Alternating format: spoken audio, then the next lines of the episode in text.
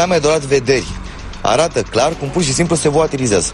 Traian Băsescu a fost ajutat de flacăra violet. Biletul conține informații despre extraterestri care au aterizat în New Mexico. Află povestea copilului care trăiește cu un șoarpe în burtă. Pământul nu se învârte. Ești avantajat de tranzitul lui Jupiter prin zodia ta. Întotdeauna percepția creează realitatea. Pentru 42% dintre români, soarele se învârte în jurul pământului. Bolile sufletului netratate, așa spunea și Freud, devin boli organice. Încearcă să înțelegi anumite lucruri cu inima și sufletul. Nu încerca să le raționezi. Am făcut o impolitețe față de spiritul acestei lumânări. Cercetările științifice au arătat că gelul pe bază de extract de melci are extraordinare proprietăți de vindecare. Crezi că în ultimul minut ai auzit o grămadă de aiureli? Noi de la Sceptici în România credem că da. Dar hai să vedem împreună dacă este așa. Bine ați venit la Sceptici în România, episodul 54 cu Edi. Miruna. Ce video. Yay! Yay!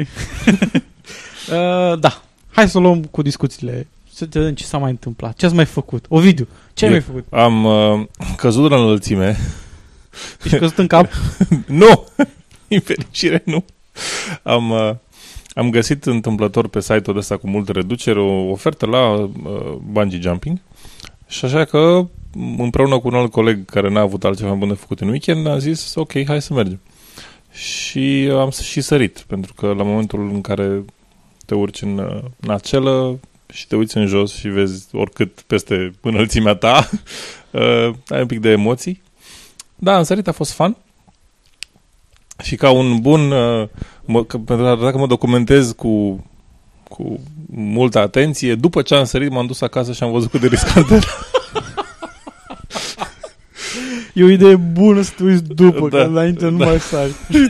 nu, a f- chiar și așa a fost ok. Adică dacă vreți să faceți asta, nu e chiar mare problemă. Bine, cu cu uh, lucrurile de rigoare, să nu fie cardiac sau alte asemenea, deci nu.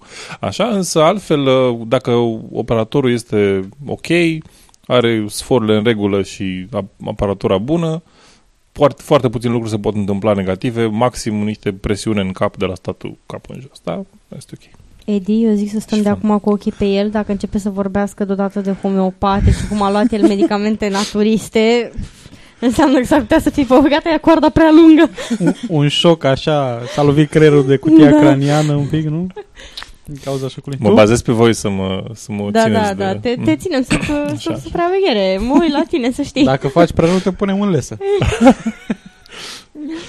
și tu? Uh, da, partenerul meu de viață mi-a făcut deosebită plăcere de a-mi strica două zile separate arătându-mi aberațiile care se mai găsesc în ultima vreme pe net legate de aparate de detoxifiere, de slăbire, cu liposucție, cu raze infraroșii, cu...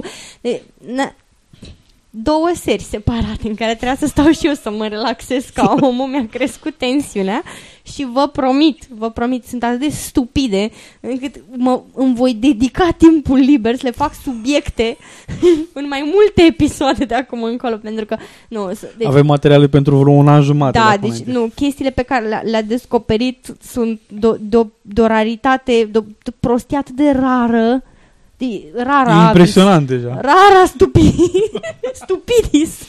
A, da, nu. Deci vă sfătuiesc, nu vă aventurați pe Google dacă nu vreți să dați peste prostii de genul ăsta. Da. Edi? Eu, uh, eu m-am făc, am făcut un piculeț de curățenie pe, pe site-ul nostru, neapărat, nu foarte mult. Am făcut ceva modificări, am făcut ceva modificări la site, niște upgrade-uri care erau de mult uh, trebuiau făcute. Uh, n-am făcut ceva semnificativ, am făcut cele două podcasturi principale, Sceptici România și Skeptical Reporter, mai vizibile. Uh, fiecare din ele are feed-ul uh, asociat mult mai vizibil, fiecare se vede că are o arhivă uh, explicită acolo.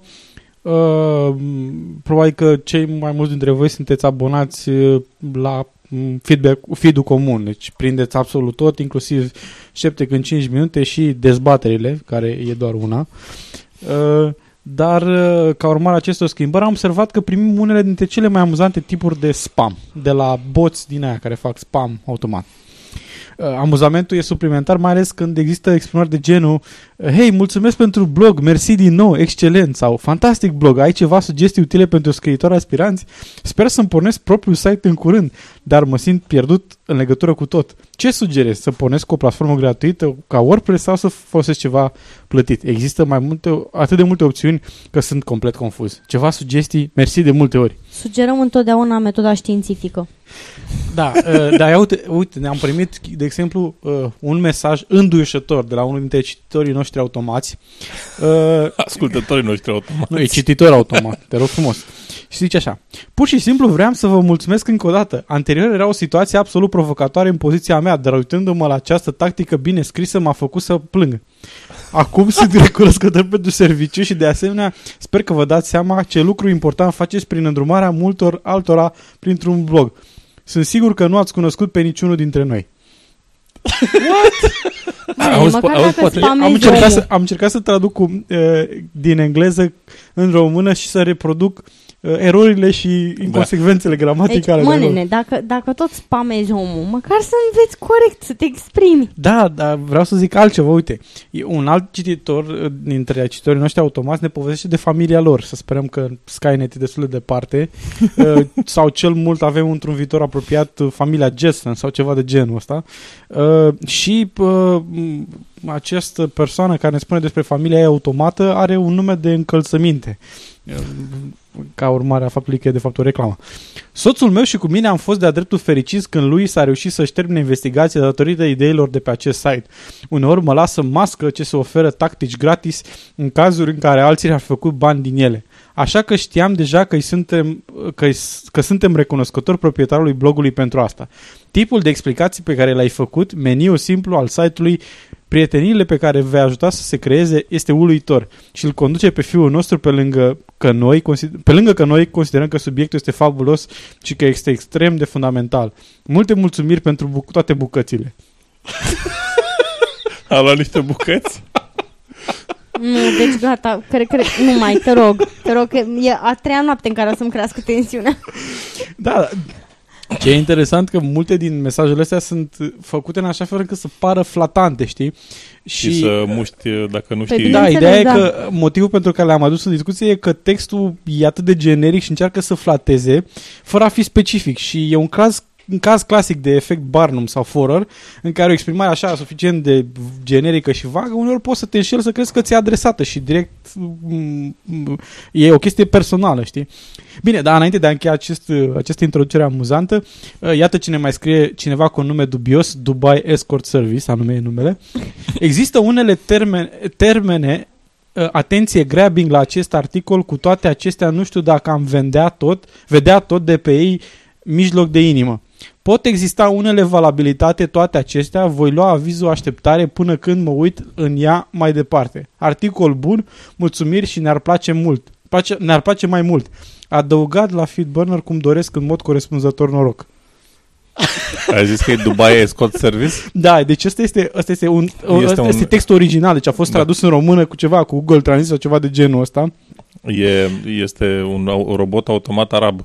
Da, cred că ceva de genul ăsta. Ideea e că au probleme cu româna, probabil că a fost făcută la Academia Google Translate și iată încă unul de genul ăsta. Felicitări pe care au unul dintre cele mai sofisticate bloguri am dat peste cât ceva timp în.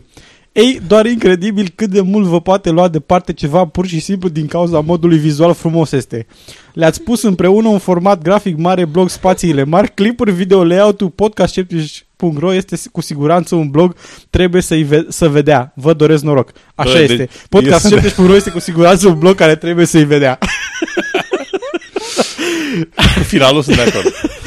Pe final un mesaj, uh, un mesaj care este un pic mai direct.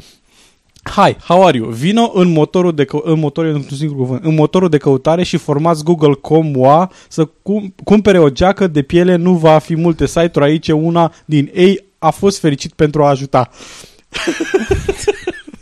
În speranța că acest subiect trivial m-a recompensat pentru subiectele deprimante pe care le aduc la podcast în mod regulat, am să consider că în viitor pot să aduc alte subiecte deprimante, până când asemenea subiecte nu vor mai exista și nu mă mai avea nevoie de acest podcast. Da, așa, asta, asta ca un fel de introducere așa. Despre subiecte ce vom discuta astăzi, ca de obicei începem cu calendarul, pericole de scepticism, uh, avem ceva mici uh, corectări, mm, continuări legate de subiectul cu efectul placebo. Uh, ne uităm puțin la un focar de rujolă din Suceava, fugim repede să nu ne infectăm și dăm peste niște chestii ciudate din Siberia, Mm. zice-se. Uh, apoi vorbim de chipuri electronice și cum aceste lucruri sunt rele. E 666 sau ceva de genul ăsta. La când presa berează, berează o să vedem puțin despre apocalipsa din uh, uh, The Pending Apocalypse. De- Apocalip- apocalipsa care Un- va un- urma să vină. Un- Mai un pic, o lună și un pic. A, așa. Bine. Uh, m, și, na, o să încheiem ca de obicei cu despre cine vorbim. Uh, vor, o nouă uh, dilemă și răspunsul la episodul anterior, la dilema episodului anterior. Ca de obicei încheiem cu citatul și apoi o să vă spunem câte ceva despre iTunes și de Podfeed și uh, apoi să vă spunem la reauzire. Dar până atunci, Ovidiu, poți să ne spui ceva despre ce s-a întâmplat? Ce s-a întâmplat? Da. Ce s-a întâmplat? Nimic nu s-a întâmplat azi. Na. În trecut, în uh, 18 noiembrie 1907, uh, 1970, a murit Linus Pauling, uh, un cercetător foarte, uh, un om de știință foarte laureat al multor premii Nobel, uh, două premii Nobel neîmpărtășite cu altul, cu altcineva. Uh, el și împreună uh, și Marie Curie și John Bardeen și Friedrich Sanger sunt prim, singurii care au primit până în momentul de față două premii Nobel uh, indi- pentru muncă individuală, să zic așa. Uh, Linus Pauling a avut multe, o carieră îndelungată. Uh, vreau să-l menționez pentru partea unde uh, s-a înșelat. Na, ce să zic, nu pot să... Nimeni nu e perfect. Respectiv a... Exceptându-mă pe mine. Bine. Clar. Da. Așa. Uh, respectiv, uh, datorită entuziasmului lui pentru vitamina C, uh, Entuziasm, așa se numește mai nou. entuziasm, da. Uh, a publicat uh, niște cărți, inclusiv una despre cancer și vitamina C și vitamina C și răceala, uh, în care spunea că vitamina C poate ajuta în uh, tratarea și prevenirea răcelii, respectiv cancerului. Um, dar, evident, uh, știința ne-a arătat după ceva timp că aceste afirmații sunt, uh, nu, nu au fost dovedite ca și valide uh, în mod semnificativ științific, ca să folosesc toată terminologia corectă. Uh, practic, uh, dar, dar ce s-a întâmplat? Linus Pauling a dus această idee a vitaminei C, vitaminii C și cum dă ea împotriva răcelii, că nu, nu cred că e la fel de popular împotriva cancerului, uh, a dus-o foarte, foarte mult în aten- atenția publicului, este încă menționată, ca să zic așa, du-te și ia niște, mănâncă niște portocale, mănâncă, ia niște vitamina C să-ți treacă răceala după ce îți curg toți mucii. Uh, asta este cauza, să zic așa, Linus Pauling este vinovatul. Uh, De fiecare dată când auziți pe cineva ia niște vitamina C ca să treacă Damn you, răceala. Linus Pauling! Exact. Da, altfel, altfel a pus bazele unor institu- institute de cercetare, uh, cum să zic, de- Respectabile. respectabile, așa, uh, și a fost un om de știință foarte apreciat, dar, cum să zic, tot nimeni nu e perfect și uneori uh, pici Era în, boala în Nobel? propria...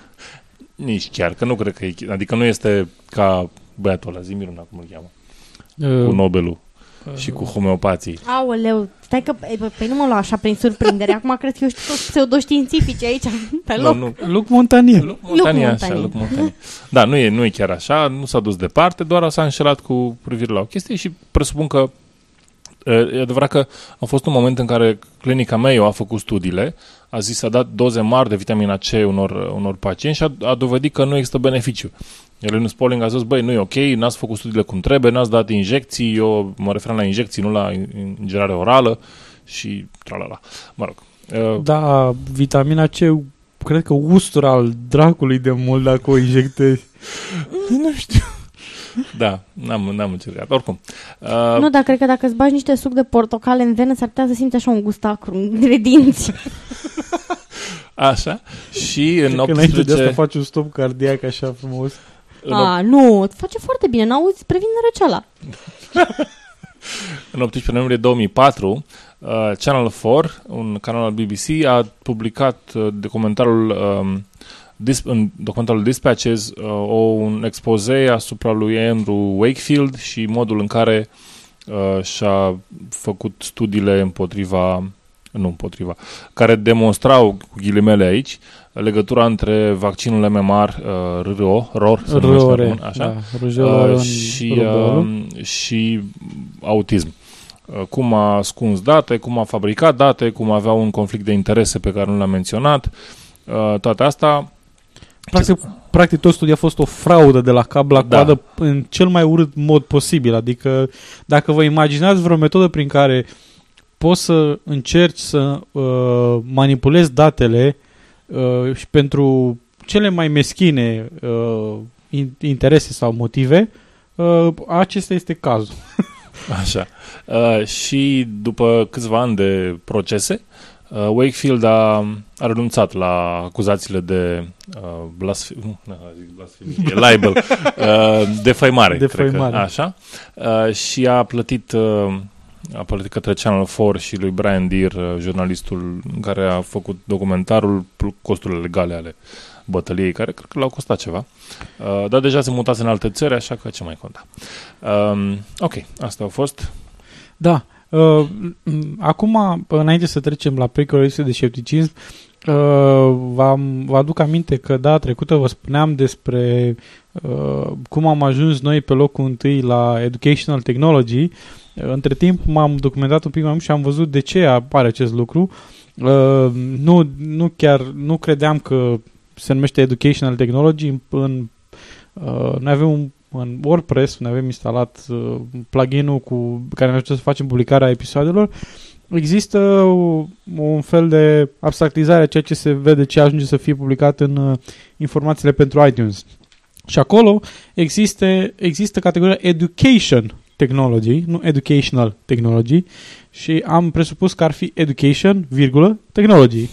De aici confuzia, dar uh, asta nu ar fi chiar așa de important. Uh, ce aș vrea să vă spun, vă, na, p- să vă mai zic câteva lucruri despre asta, foarte repede. Uh, Vă spuneam mai devreme de comentariile de la boți, uh, iar data trecută m, că am ajuns uh, în topul categoriei uh, Educational Technology. La această ascensiune contribuie foarte mult faptul că avem ascultători care au scris recenzii și care descarcă podcastul nostru via iTunes. Asta se întâmplă, uh, ideea este că podcastul urcă imediat în uh, topul categoriei respective cum publicăm un episod și asta e o dovadă clară că are legătură cu numărul de descărcări și așa mai departe. Uh, Ca urmare a acestui fapt, vrem să citim recenziile acelea reale, nu comentariile de la boți, și să le răspundem direct. Poate că așa o să fie și alții motivați să, rescrie, să scrie alte recenzii. Uh, La Catoș I uh, spune așa, un podcast accesibil, amuzant și educațional. Mersi, ești mult prea generos. Merită să ajungă, cât, uh, să ajungă la cât mai mulți oameni, așa că după ce ați ascultat vreun episod, să nu uitați să dați un like și share chiar și pe Stumble Upon. Corect, așa este. Suntem de acord într totul. Pare că am avut un impact asupra. A, așa. Wow. Uh, Razorini spune așa, recomand acest podcast celor care își doresc o doză de realitate și rațiune, departe de marea de știri neverificate, studii pseudoștiințifice și minciuni care se, gă- care se găsesc în presa de peste tot. Așa este, de-aia am introdus rubrica Te rog, oprește-te că o să plâng. De, de, asta, de asta avem rubrica când presa brează și de asta avem podcastul. Mersi, Brazdorini. Uh, și o tip prietenul nostru de la Asur spune așa, iată un podcast foarte reușit care îmbină spontaneitatea cu umorul și gândirea critică. Nici nu știi cât de spontan suntem, planificăm dinainte glumele, e, scriem, Ne le rescriem uneori. le stăm, scriem da. uneori, da, începe să le scriem, unii dintre noi și-au notițe. A- Atunci, Avem laugh track. Da, avem. Ceea ce ai auzit este tot de pe laugh track. Așa. Structura incorporează rubrici diverse uh, menite să men- mențină treaz interesul ascultătorului, primându-l prin registre diferite, de la hilar la riguros științific. Nu știu când ai întâlnit cel hilar, dar ne bucurăm că ai identificat așa ceva, m, să ne spui și nouă unde e, că poate reușim să reproducem treaba asta. Felicitări pentru continuitate. Mi-aș dori să pot arăta măcar jumătate, jumătate din consecvența voastră.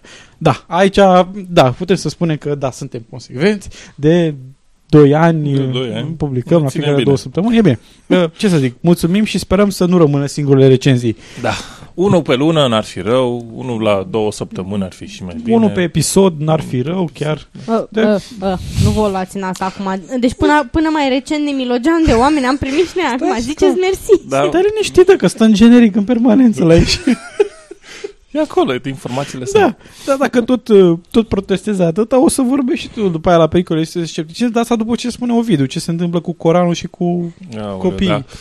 Uh, Edi Da, mi-a- apropo, apropo, da, eu am adus subiectul ăsta deprimant, dar îl spune Ovidiu ca să... Vi l-a dat Edi pe ăsta ca să, ca să pic eu rău aici. Uh, da, o mamă de 28 de ani și-a lovit, nu știu de cum, la, a reușit să sufoce copilul de 5 luni uh, cu o copie a Coranului, nu cred că asta are neapărat importanță, uh, pentru că încerca să-l salveze de la a fi posedat de diavol. Asta are importanță. Asta da.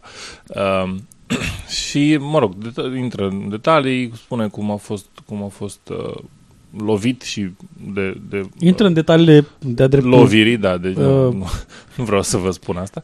Uh, în esență, Sumbre. ce au spus uh, avocații a fost că a fost într-o stare psihotică pentru că uh, avea halucinații și vedea Da, cum, credea în diavoli și posedare. Uh, da, uh, vedea cum ies uh, coarnele diavolului din, din capul fiului ei, așa că a hotărât să-i lovească cu Cartea Sfântă. Uh, știi cum e aia, po- poanta aia cu de ce, de ce nu se tem... Nu, de ce se feresc vampirii de cruci? Nu? Că să alergi la prostii. Nu, Așa. dar ide- ideea e cu asta că eu vreau să zic un lucru. Dacă uh, de ce e important subiectul ăsta și de ce este la pericole și de scepticism? Pentru că dacă ai o viziune asupra lumii în care Da. nu include ideea de diavol, uh, posedare și așa mai departe, asemenea lucruri nu ai cum să le justifici în niciun fel. Adică nu au cum să... Care e justificarea? Ok, vreau să te omor. De ce? Da, Uh, uite, ai un e- diavol în tine. Tu te mă de aici, cretin. Da, dar nu, de mai rău, uite că ea e mamă și hai să zicem că a suferat de o dep- era, e încă în perioada în care ar putea suferi Da, de o exact. depresie postpartum și să aibă o problemă psihică. Complet rezonabil ca și medical vorbind. Da. Uh, Dacă nu avea viziunea lui asupra lumii în care diavolii puteau să iasă din capul copilului ei, zicea, băi, creierul meu nu e foarte bine, mă duc la doctor. Exact, exact. Asta, asta e un, un, un lucru care de mult... Deci, de fiecare dată când aud asemenea sau întâlnesc asemenea povești, mă gândesc dacă n-ar fi avut chestia asta, care ar fi fost scenariul prin care ar fi putut să fie posibil să se întâmple ceva similar? Deci, în, în, și dacă oare im- absența acestei viziuni asupra lumii ar fi prevenit să se întâmple. Că dacă na, vezi pe cineva care e o țără poate dus un pic cu, și cu pluta, deja ai niște bănuieli, poate te gândești să, nu știu, să uh, chem poliția, dar dacă e și tu o persoană la rândul tău care crede în diavol și așa mai departe și auzi pe aia că diavol dispar, diavol dispar, aoleu, se luptă cu diavolii, nu sunt poliția, ce are, are, are poliția, după aia vine poliția și câștigă diavolul, adică Da. Da. Miruna, da, hai, zine Hai, ceva înce- mai amuzant. veselește-ne. Zine ceva mai amuzant. Da, după ce, de, nu, nu știu cum găsiți subiectele astea, în loc să faceți și voi aici o treabă de pre, deprimați puțini ascultători pe care îi avem foarte, foarte urât din partea voastră. Uh, Eu am găsit uh, la pericole lipse de scepticism ceva mult mai amuzant uh, și sunt convinsă că ascultătorii de sex masculin ai acestui podcast uh, vor fi foarte încântați. Chiar dacă nu vor avea imagini, Uh, Da, din păcate. Uh, Poate te aranjezi Poate tu pui și- o pereche acolo. poate și ascultătoarele noastre care au inclinații homosexuale. Da, cei drept, da, da, da. Deci lesbienelor, bucurați-vă, puteți să măriți sânii partenerilor prin hipnoză. da, deci Țâțe. nu puteai să te abții asta, clar trebuia să Nu. apară undeva. Așa. Um, felicitări ProTV-ului care a pus uh, această, această știre uh, și care ne spune că pro- șarlatanii profită din plin de obsesia femeilor care vor cu orice preț un buș generos, dar se tem să-și facă implanturi și internetul abundă în oferte care mai de care mai caragioase. Sunt perfect de acord. Uh, și țineți-vă bine, fraților, că aici, da, dacă își, vă imaginați până acum că unii dau banii pe prostii, n-ați auzit nimic. Uh, în spatele unor așa zise cabinete, mulți promit mărirea sânilor prin hipnoză. Prețul? 1000 de euro. 200 de lei pentru o ședință. Și e nevoie de 10 Minim Stați 10. Un pic. Uh, procedeul este contestat, bineînțeles, atât de colegii psihologilor cât și de cel al medicilor. Contestat, serios. A, Nici nu m-aș fi gândit. Dar eu, sincer să fiu, nu cred că... Hai, citește și Așa, vorbim. și uh, b- b- cazul b- de, abordat în, în uh, acest articol este hipnoterapia, uh, tehnică apreciată mai degrabă de americani, care prinde conturi și în România, chit că majoritatea care, uh, cabinetelor care, în care se practică funcționează ilegal. Așa, și cei care practică o astfel de procedură promit că șansele de reușită vor fi de 70%. Și programul durează 12 săptămâni. Se A, vine odată... 12 ori 200? Da, da, da. Se vine o dată pe săptămână și apoi ar fi permanentizarea. Tam, tam, tam. Deci înainte, înainte o faci, rămâne temporar și pe aia trebuie să permanentizezi. Dar stați un pic că... Permanentizarea este la medic, știi? Și, stai un pic, păi, păi Ți-am nu, dat deci, un puls și după aia... păi stai un pic, nu, nu, nu, că și, și medicul, pro, mă rog, medicul, și șarlatanul profită de această chestie pentru că lucrezi cu mintea ta acele imagini de sâni plini, ai citat. Corpul tău răspunde la ceea ce mintea ta vede, repornești practic creșterea sânilor, spune un specialist filmat cu camera ascunsă. Ca în, ca în tinerețe, nu? Ca în adolescență. Da. și ce, uh, cel puțin așa susține un hipnotizator care ar încasa 2400 de lei pentru 12 ședințe. Uh, un altul cere doar 1200 și este sigur de rezultat în proporții de 100%. Uite, am și o rugăminte la ascultătorii noștri. Dacă cumva o cunoștință de-a voastră s-a dus la hipnotizatorul pentru creșterea sânilor, e, spuneți că nu, nu există nicio bază științifică pentru asta și rugați-o să dea ce a mai rămas din ședințe la donații la noi. ok? Știi cum, știi, cum, uh, știi cum e treaba asta cu hipnoza și cu mărirea sânilor? Ceva în genul ăsta. prize winner, the Hypnotoad. Da, All chestia este... glory to the Hypnotoad. mă, mă scuz, hipnotoad. uh, chestia este, nu cred că este hipnoză reală acolo, din ce am, am văzut reportajul. Și el părea să fie un fel de lege a atracției. Gândește cum o să-ți crească sânii, sânii și o să crească sânii. Adică secretul. Ceva de E, genul. exact, Oh. da. Atunci, atunci când se întâlnesc o serie de, de, de aiureli, se numește aiurosinergie? Ia, stați să vedem dacă funcționează tehnica. Da, stai. Mă gândesc și vizualizez cum moare un pseudoștiințific chiar acum. Să pornești știrile? Nu, întrebarea, întrebarea, întrebarea e în felul următor. Dacă um, ProTV a făcut chestia asta pentru că încerca să compenseze pentru alte aberații. Asta nu o să știm niciodată. O să Da. avem un subiect mai târziu tot de la ei. Știu. Da. da. Uh, mai avem mai multe subiecte la ei. Chiar au făcut o treabă bună săptămânile astea. însă Da-au unele- dat subiecte de discuție. Da. Uh, asta e chestia. Când e vorba de legea atracției, uneori știi, poți să zici, băi, mă gândesc foarte mult că vreau să c- câștig, uh, nu, vreau să am un Vreau Ferrari. să fiu atrăgător. Vreau să... nu, un, un, îți spui, un, îți spui un, un, uh, un scop, da? Îți spui un scop. Vreau să devin președinte la compania X. Vreau să devin președintele Obama. Și dacă... m- Bine, dacă muncești suficient și faci eforturi și faci eforturi, până la urmă poate ajungi președinte dacă ai baftă. Și până la urmă, până dacă faci eforturile potrivite, la momentul potrivit, dacă tot, totul îți merge bine. Uh, și, dar care e momentul în care faci diferența între mi-am pus în gând de acum 15 ani să fiu președinte și am muncit să fac asta? Unde este, când faci separarea? Ce a câștigat? A, faptul că te-ai gândit și ți-ai pus în gând sau faptul că ai muncit cu adevărat la asta? Faptul că te-ai gândit, clar. Clar, eh, nu? Clar, deci nu se pune. Adică- Vezi, de asta, de asta, de exemplu, Mitt Romney n-a câștigat acum. Pentru, Da, nu că, s-a gândit pentru suficient. că nu s-a, el și-a dorit să fie Obama, dar nu și-a dat seama că are nevoie de niște cremă de pantofi în primul rând. Aoleu, urâtule ce ești. Așa, și, și în plus, că nu, nu și, mai înțeleg puțin, de ce... uh, și mai puțin kilos magici. Da. Nu înțeleg de ce nu se aplică și invers la bărbați te- terapia asta prin hipnoză. Adică Pentru că, pentru că ne, stai, e simplu. Pentru că femeile zic, vreau ca ale mele să fie mai mari, dar bărbații zic, a mea să fie cea mai mare dintre toți și atunci se face, se anulează la Este ceilalți. invers, nu? Are efect invers. Nu zic eu, știți de ce? Pentru că un bărbat niciodată n-ar avea tupeu să uite la nevasta să zică Dragă, dar nu ți-a întâmplat nimic, tot micii ai. Înțelegi? Pe de altă parte, o femeie se uită la bărbat să... Oh. Tot așa e. Degeaba. Mai arunci și banii familiei pe geam. Dar poate, poate că se rezolvă cu efectul placebo. Hm? Ce zici? E? Bun, hai să vorbim puțin. Uh, în, în episodul 53 vorbeam despre uh, faptul că e posibil ca să existe o componentă genetică semnificativă în legătură cu efectul placebo. Uh, și ca un sceptic superficial care sunt, nu am uh, catadixit să văd ce spun și alții despre acest studiu. Uh, nu, nu vă faceți griji, n-am greșit analiza în sine, nu că ar fi fost foarte detaliat, detaliat analiza mea, sau exhaustivă, deci nu prea aveam unde să greșesc. Însă au existat și alți sceptici care au reacționat mult mai amplu la același studiu și la implicațiile lui. De exemplu, uh, la, Skeptic, uh, la Skepticus de Key, Mike Hall a spus că declară război efectului placebo și a explicat destul de detaliat cum stăteau lucrurile în studiu um, și mecanismul prin care, datorită faptului că persoane cu varianta MED-MED metabolizează mai greu dopamina, uh, persoana care a fost tratată frumos și plăcut în testul clinic e mult mai susceptibilă să răspundă că are un simptom uh, subiectiv favorabil, deoarece mai mult timp stă dopamina în, în, în organism și atunci zice Uh, perioada în care va răspunde sub simptomului subiectiv sau va raporta subiectiv că simt mai bine, va fi mult mai mare.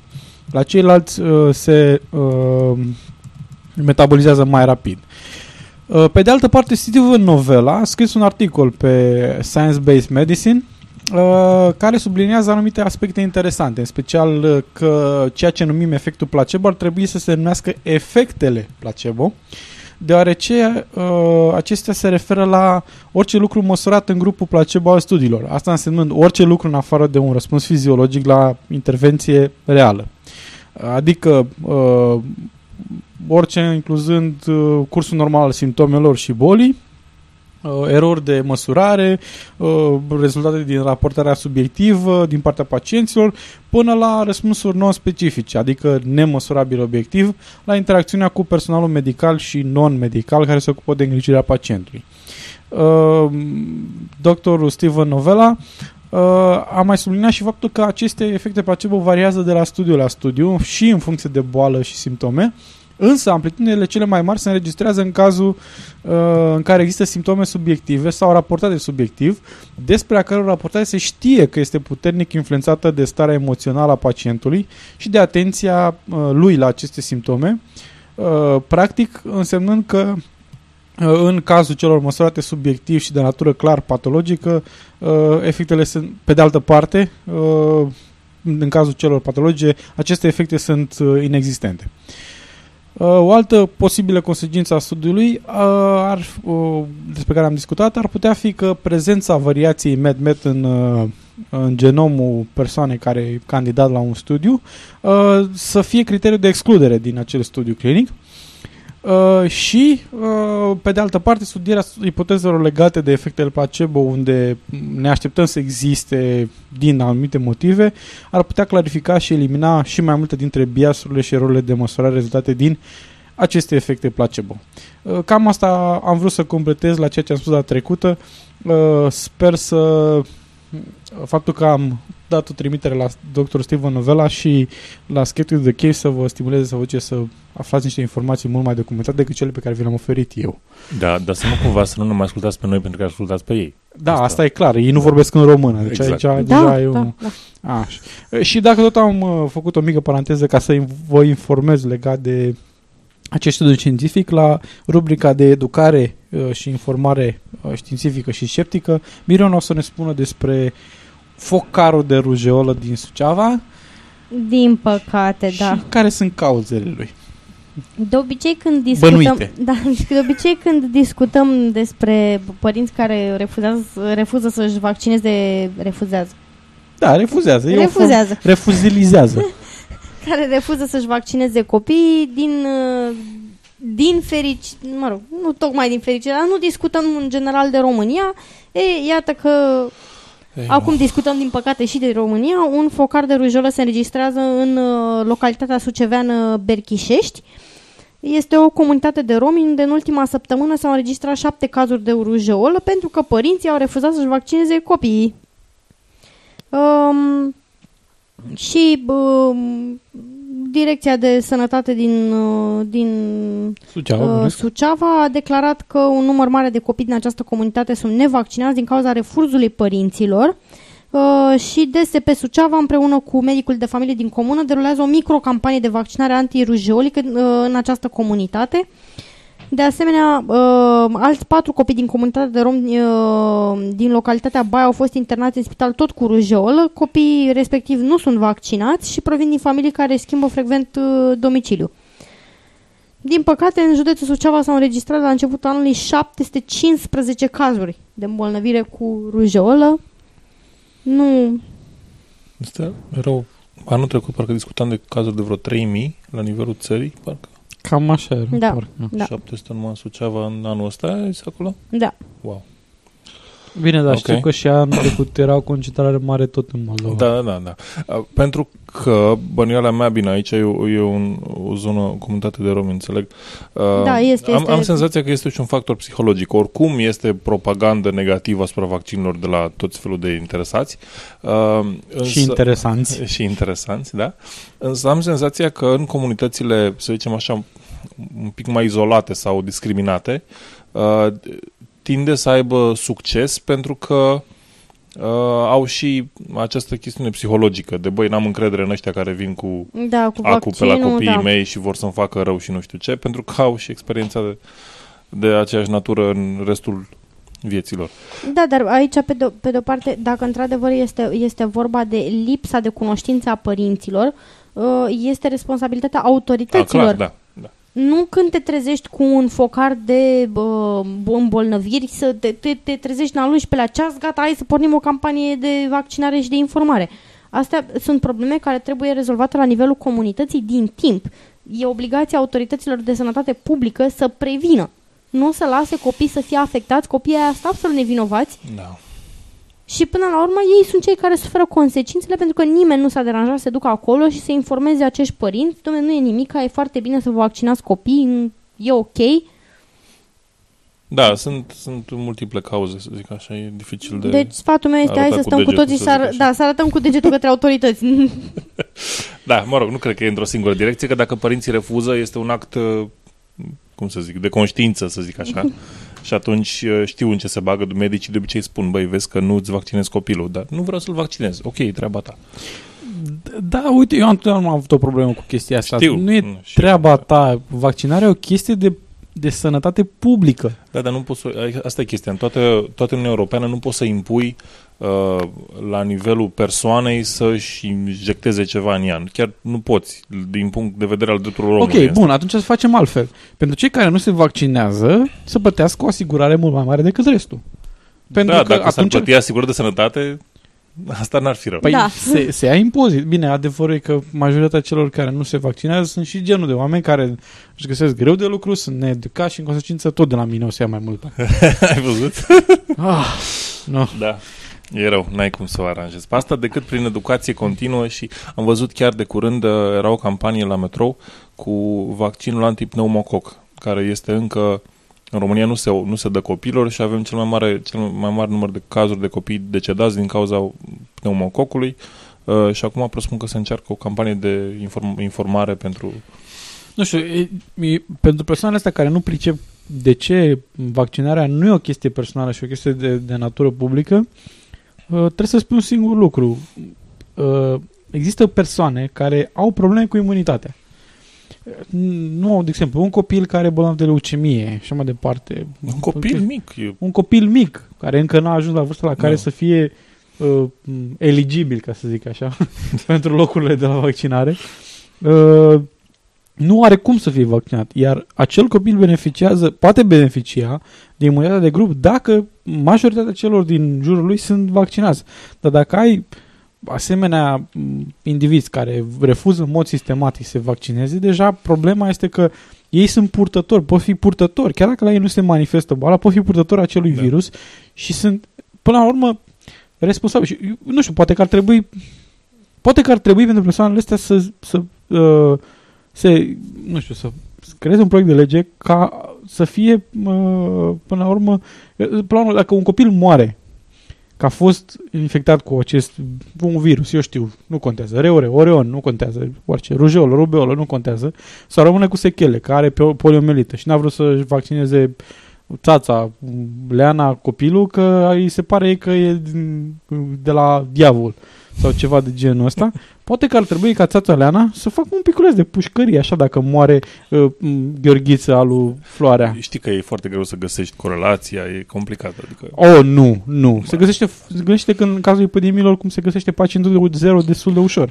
Da, dar... Deci același lucru se întâmplă și aici. Știi nu? care e chestia? Din punctul meu de vedere, nu e corect să obligi părinții să-și vaccineze copii, pentru că acești părinți nu o fac din răutate, eu o fac pur și simplu din ignoranță. Părerea mea este A, că deci trebuie... n-ai voie să, o, n-ai voie să, n-ai voie să lași oamenii să fie, să, n-ai voie uh, să să-i forțezi să nu mai fie ignorant sau cum? Nu, ideea este că d- în momentul de față cred că ar trebui să se meargă foarte mult, să investească mai mulți bani în campanii care să distribuie informație corectă.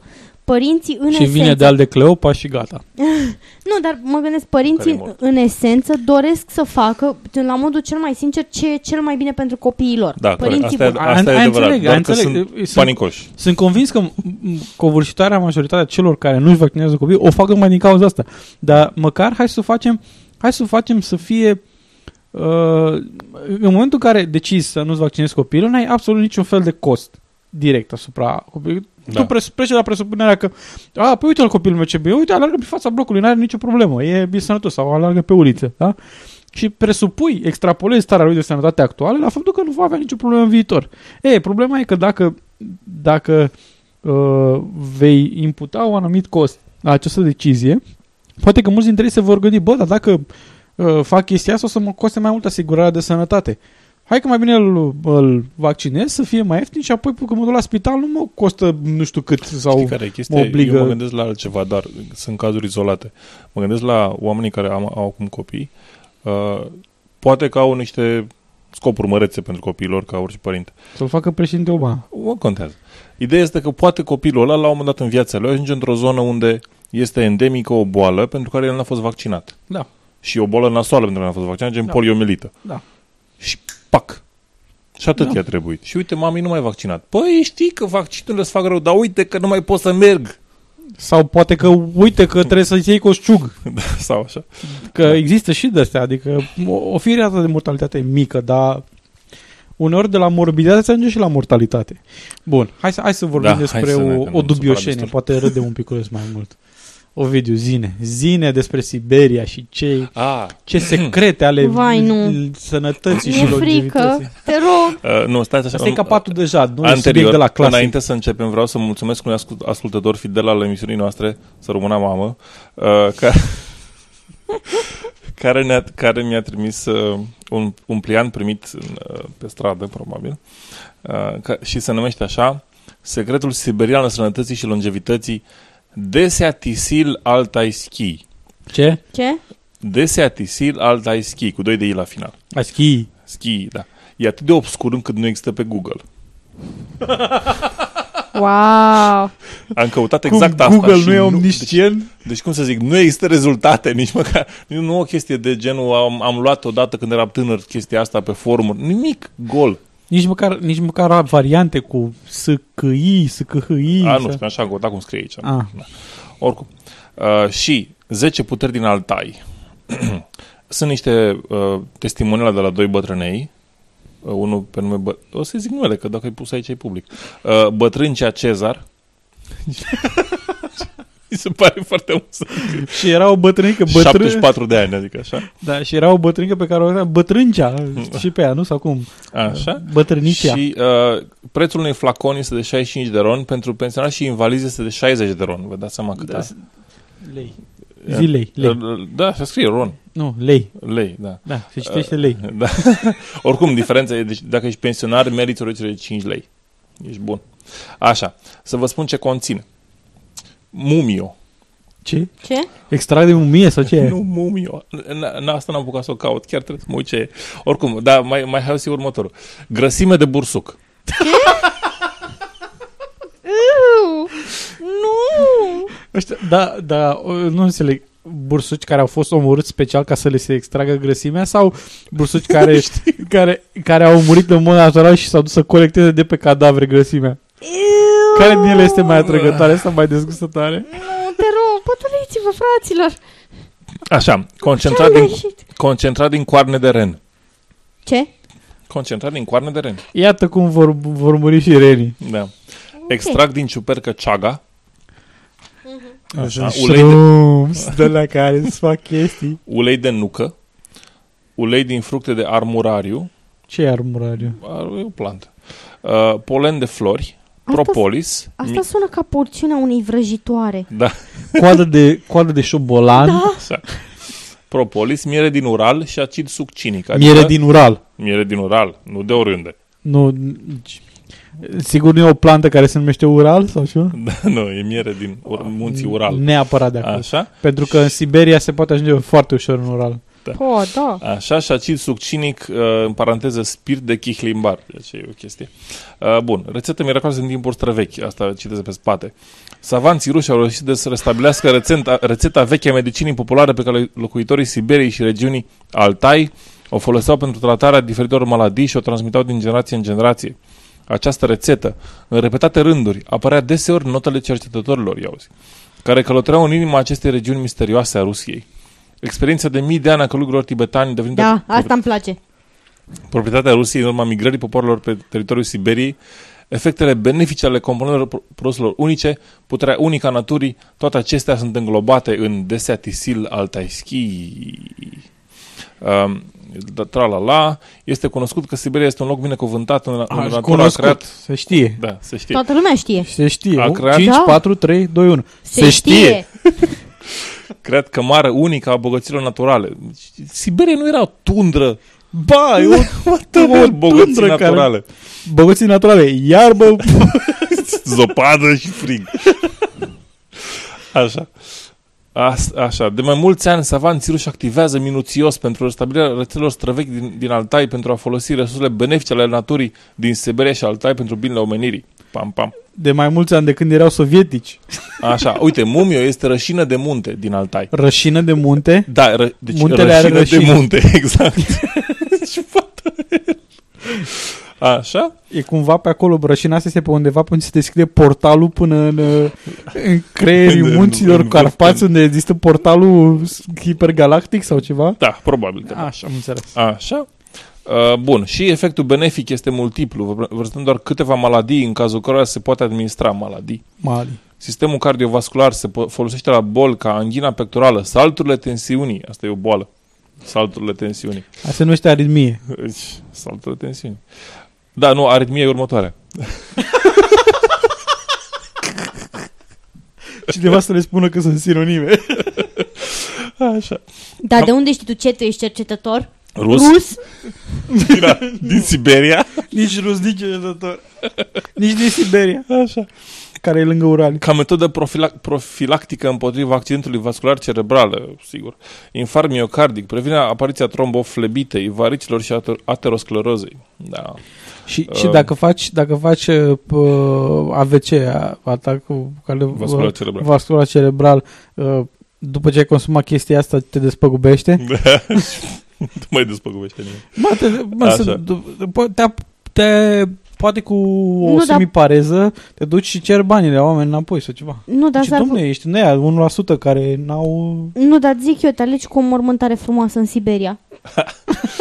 Așa. Te mai au cum să spargă gheața să te bagi în pământ? A, dar nu contează, te aruncă acolo pe gheață și așteaptă până să dezgheață, mai așa spre vară. știi? Ia uite, uite aici, e fii atent. Sistemul uh, urogenital. A, am sărit peste foarte mult, adică sistemul ostos, sistemul nervos central, digestiv, endocrin, în caz de hemoglobină scăzută, uh, Așa. sistem respirator, urogenital.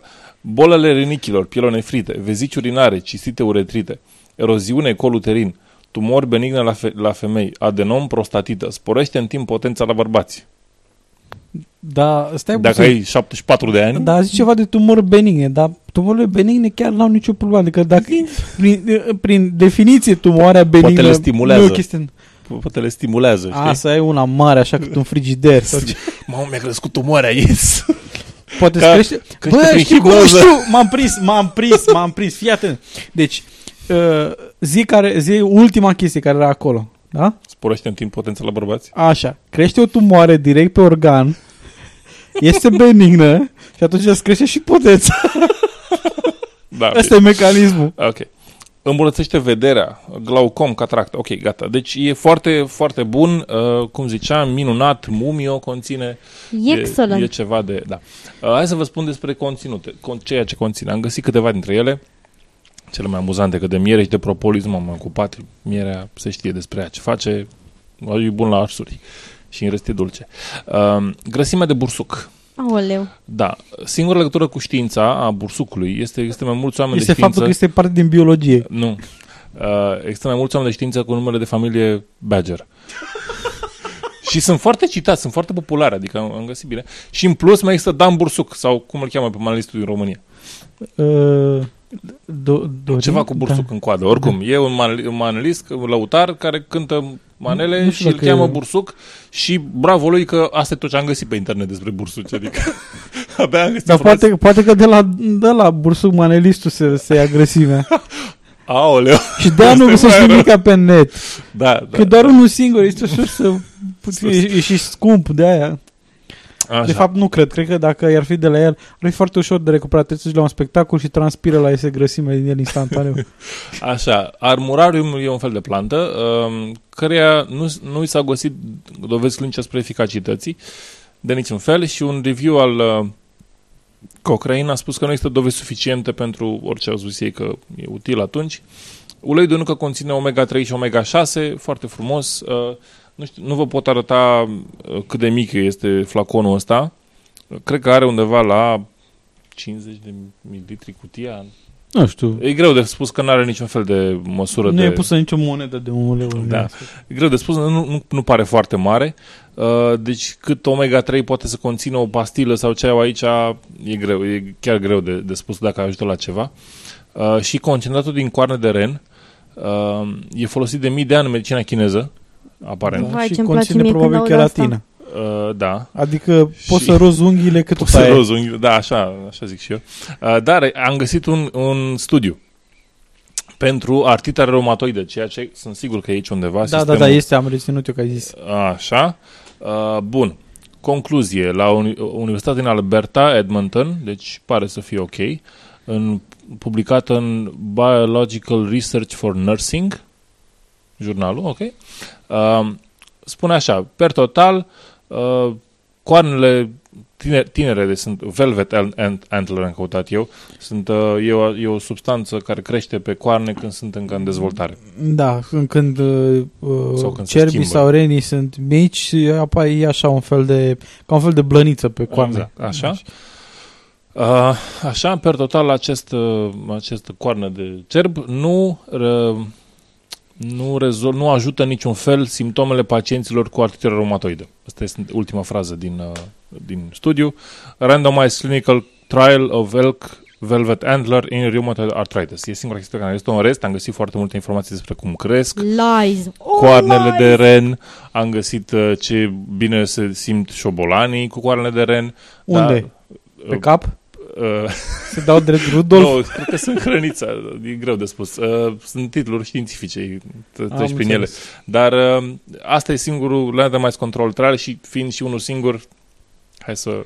Hai, hai, să, hai să spunem că e irelevant, adică Da. e neconcludent. Da, uh, po- pot să zicem că are un pic de relevanță pentru... Nu, are relevanță. E neconcludent. Da, e neconcludent, chiar dacă are o concluzie negativă pentru... Chiar dacă are o concluzie care poate, să zicem, dacă am fi oameni cu prejudecăți, ar, am fi în favoarea ei și ne-ar plăcea așa Da, cum e ea. da, da. Uh, și mai este acidul succinic, uh, despre care nu pot să vă spun foarte multe, are aplicații în uh, industrie, uh, dar nu, Se, ce- se aplică, nu are se aplică nimic special. cum, cum, cum e terminologia aia când se zice că se aplică o substanță în locul traumei? Se aplică... Ah, nu mi-aduc aminte. Uh, Uh. uh, zi, zi, cum se zice? Da. Topic, aplicare, aplicare topic. Ah, Se, se, se aplică topic pe industrie. Da, nu, este, este aprobat în Statele Unite de către FDA ca și uh, supliment alimentar. Da. Da, Da, e- apare Suplimentele natural, deci alimentare în este- Statele Unite nu este- sunt reglementate foarte Este mult. adică... Adică, un, uh, un acid care apare natural în organismul uman, adică nu-ți lipsește brusc, știi. Uh, posibil să, să-l asocieze ei, nu sunt sigur, nu scrie nicăieri, dar e posibil să-l asocieze cu tot cu bolile uh, artritei sau romatismului sau ceva care ține de, de uh, oase, că asta tind să zică oamenii. Se, se adresează oamenilor de 74 și 65 de ani. Oamenii care chiar adică, nu au nevoie să dea banii pe chestia asta. Bine, nu au nevoie să dea banii una, dar sigur au o problemă la A, sistemul bine. motor. Da, e, e oricare așa. din problemele care sunt acolo este o, o posibilă Clar. capcană în care poate să pice, știi? Tusă cronică. Da. Moleșeală generală, serios, ai 74 de ani la citește. Sunt foarte puțini cei care mai participă la maratoane la vârsta aia. Da, e câte unul în fiecare an, da. da. Băi, ia, ia nu discriminați voi împotriva cetățenilor de vârstă înaintată. Foarte mare rușine din partea voastră, aveți idei preconcepute. Ba, eu zic că foarte mulți. Eu știu o știu pe... Din corectitudine, din corectitudine politică o să spunem că toți bătrânii sunt mai sprințari decât copiii de 5 ani. Exact. Și cu, asta, și cu asta trecem la subiectul următor, la scepticism pe neașteptate, unde pe neașteptate o video să ne, neaște, o să ne aștepte cu niște lucruri uh, atât, de, atât de neașteptate că o să ne spună Miruna. Ce nu mă așteptam ele. Este într-adevăr un scepticism foarte neașteptat, mai ales că vine din partea mea. Experții britanici afirmă că un elixir al vieții inventat de oameni de știință din Kazakhstan ar putea funcționa. Cercetătorii de la Universitatea Nazarbayev din capitala țării au lucrat timp de 2 ani pentru a inventa un tip de iaurt numit nar, ceea ce înseamnă hrană în kazahă. Nar se află în teste clinice în momentul de față. Președintele Kazakhstan le-a cerut oamenilor de știință să descopere un elixir al vieții după ce instituția a fost înființată în 2009, el fiind foarte interesat de problema imortalității. Roger Highfield, directorul pe probleme externe al Muzeului de Știință din Londra, a declarat pentru Radio 4. Cercetătorii din Kazakhstan sunt pe calea cea bună. Există mult interes pentru a modifica culturi de microbi. Cred că au încercat să abordeze faptul că uh, sistemul nostru digestiv are 100 de trilioane de microbi, adică de 10 ori mai multe celule decât în organele noastre majore. Și pe măsură ce se fac cercetări în domeniu, descoperim că faptul că acest amestec complex de microbi are influență mare asupra obezității, a diabetului și poate chiar împotriva atacurilor de cord. Descoperirea elixirului a fost anunțată la o conferință științifică care s-a ținut la Universitatea Nazarbayev la începutul acestei luni. Eu am rămas fără cuvinte. Și președintele Kazahstan a zis puneți mâna și inventați mortalitatea. Pentru că vreau să rămân etern în viață. și după aia iată un, om, iată un om care nu crede în viața după moarte. Asta da. e clar, asta da. e clar. Deci omul ăsta nu crede în viața după moarte, joacă cartea acum, astăzi, da. Uh, nu știu, asta ține de, de... La început am început să număr, număr de erori logice, începând cu apelul la tradiție, apelul la orient, la exotic, la uh, apelul la mm, natural, apelul la... Uh, ce mai era acolo? A mai fost, că a zis că e în Kazahstan, a zis că e de mii de ani, a zis că nu știu ce. Și până la urmă, după aia a dat, a dat un apel, deci odată ce a dat, inițial a zis, un, a dat un apel la tradiție, că de mii de ani, nu știu ce, după aia a zis, din 2009 cercetează, adică a făcut și un apel la știința modernă, în același paragraf. da, nu știu, subiectul e clar, o chestie legată de elixirul vieții, New Age și prostii de genul ăsta și mortalitate prin mâncare. Acum, uh, da, nu, nu cred, nu cred că e pe bune. Nu, nu cred că e pe bune. Cred, o, video? Cre, cred, citezi? Cred, cred că cel mult uh, președinte, sper să nu dea bani din fondurile publice pentru așa ceva, dar dacă ai înființat în 2009, s-ar putea să fie pierdută cauza. da. Uh, adică, presupun că sunt niște cercetători care fac asta dacă, dacă au, au găsit un, un omonim în UK care să zică, bine, bă, faceți o treabă ok acolo. Dar ce, nu există oameni care să existe, să spună din aceeași branșă, branșa pseudoștiinței să-l valideze pe altul în altă parte? Da. Da, și mă întreb de, de, ce, de ce a ajuns în presă, de ce s-a zis la o conferință științifică, uite ce rezultate promițătoare avem. Dar de ce presupui că e o conferință științifică pe bune? Păi așa au zis, na, acum nu poți să iei tot, tot fiecare frază la deci minus Ovidiu, minus. pentru că nu ai fost atent. Așa. Conferința științifică s-a ținut la aceeași universitate care a descoperit Da, ok, da, dar asta nu este ceva împotriva. Adică orice universitate poate să facă o, o păi da, conferință. Da, păi da, da, aici e o problemă clar de credibilitate. Dar dacă tu clar, vii și anunți da. în propria ta instituție, propria ta descoperire... Așa, pot să intervin și eu? Da, zi. Da. Clarifică-ne, te În- rog. Clarifică. Ce-ar, ce-ar fi trebuit să o observăm? Adică În primul rând că nu a fost testat de nimeni altcineva în afară de oamenii ăștia. Nu există confirmări ale acestui studiu, nimeni nu știe ce au făcut ei acolo. Așa. Pur și simplu au anunțat că au descoperit un elixir al tinereții. În momentul de față nimeni n-a văzut o lucrare pe tema asta. Nu există. pe conferința de presă tocmai asta era făcută ca să prezinte Dar nu era lucrarea, conferință nu? științifică? E o conferință științifică, dar n-au prezentat cer- rezultatele cercetării în detaliu. Pur și simplu au Eu, eu anunțat. credeam că a fost ca la acum că s-a anunțat de bozonul Higgs. Da, Băi, da, apro- aproape bozonul Higgs. Aproape bozonul Higgs. Uh, bozonul Higgs-like, scuze. Și ideea este că uh, aici este clar o eroare din partea presei care nu a luat aminte faptul că Kazakhstan nu este cea mai democratică țară din lume și în clipa în care președintele unei țări care să zicem că nu e cea mai democratică țară din lume vine și spune descoperi un elixir al tinereții, păi al vieții, păi pui mâna și descoperi un elixir al vieții, că funcționează Sună, sau sună nu. așa ca, ca Da, onor. măreața națiunea Kazahstanului este de unde a venit Borat. Și de acolo de unde își lansează Federația Rusă rachetele, pentru că Și problema, problema cea mai mare cu chestia asta că, și cea mai amuzantă. Ok, cum au... De, deci ei testează din 2009 există instituția, da? da. Au descoperit acest Păi de iaurt. două, de, păi nu, că din antichitate, nu, ți-am spus, e apelul la tradiție, știu ea că așa a fost. Păi, nu, nu, nu, dar, dar ei trebuie, ca să realizezi din, un da, din studiu, 2009, din 2009 până în prezent au trecut uh, trei ani și au, ei au paralizat acest proces, au dat la mai mulți oameni care se așteptau să moară, adică în 5 zile așteptau să moară și nu au lovit tramvaiul. Au rezistat de la elixir. Așa, și ideea este că presa a citat, uh, de fapt, presa a citat doi oameni de știință, dar nu am tradus întregul articol. Unul dintre respectivii oameni de știință a zis că nu știe nimic despre cercetare și trebuie să afle mai multe dacă pare o idee bună, dacă într-adevăr funcționează. Iar celălalt pe care l-am, al cărui citat l-am redat și aici este directorul unui, mu- unui muzeu de știință, directorul unei, sec- unei secțiuni dintr-un muzeu de știință, care nu s-a referit la cercetarea în sine. Este pur și simplu aruncat citatul acolo ca să dea credibilitate știrii.